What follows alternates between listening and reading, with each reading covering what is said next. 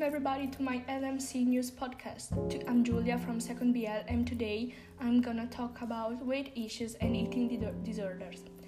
I chose to talk about this topic because it's often neglected or not given the right importance. There are so many aspects of the disease, so many branches, but today I'm going to talk to you about bulimia. Bulimia is one of the most common eating disorders characterized by a turning out of control binges or and food restriction. Bulimia can manifest itself in different ways. A common thing is that once you finish uh, eating a meal, you feel the need to throw it out of your body so that your weight does not increase. This disease is a problem linked to the difficulty of maintaining control over food. The binge is characterized precisely by this difficulty in being able to maintain control. A person tells us how, in the morning, at home from work, um, after about two hours from the start of smart working, she is unable to contain herself and goes to the pantry. She has no real physical and organic hunger. It's an hunger dictated by the need to fill up a mental hunger, like a habit that allows her to feel better on an emotional level. According to the Italian Society uh, for the Study of Eating Disorders, 8,000 500 people affected each year in Italy. 12 out of 100, 1,100 people suffer uh, from bulimia, and 50% of them do not speak about it. These people don't talk about it because they are afraid of being judged. But why? Many believe that this disease is an easier way to avoid facing problems. Eating disorders are primarily based on 21st century society standards. This disease, these standards dictate a kind of beauty that many people tend to follow to be accepted in the world. These people feel inferior, they often compare themselves with people more beautiful according to the society, for example, the models of Victoria's Secret. Bulimia is not based only on the judgment of outsiders, but also on a person's judgment of himself. As we often hear, we are the only judges of ourselves, and these disorders work the same way. Many sufferers believe that uh, they can get out uh, of these compulsive disorders without asking for help.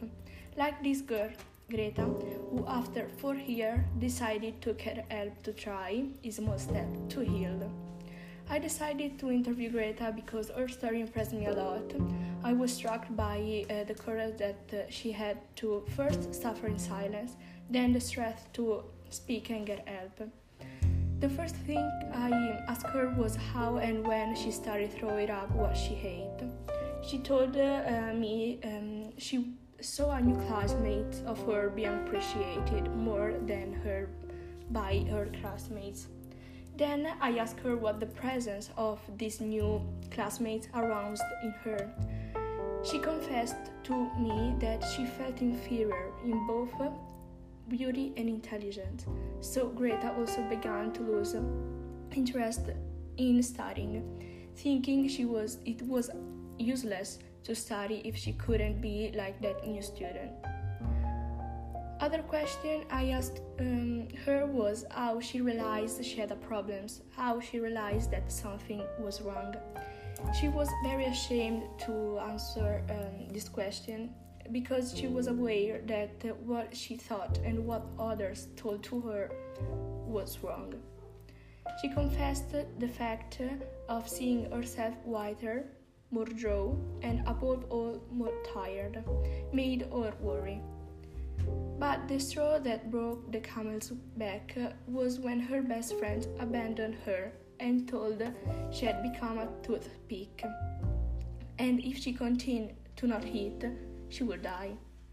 Very strong word to say to a girl of only 15 who is going through a bad period of her life. As a last question, I asked her why, after four years, that is when she was 19, she decided to get help. She explained that uh, she was in school and taking the physics test when she got an headache. At first, she didn't think much about it, but then she passed out.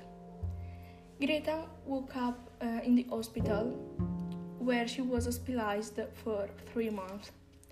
Then, there she finally realized she needed a end.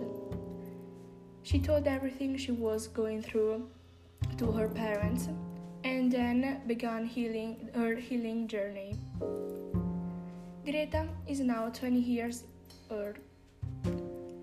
She has not completely healed yet, but she reached the normal weight with a lot of effort. I say this to make you understand how much someone's word, how much even a small thing, how much the toxic society in which we live now can make a person suffer. I conclude by telling you that we are all different, with different bodies and minds, but that we must not be subjected to anything or anyone because is beautiful because everyone is beautiful on their own way.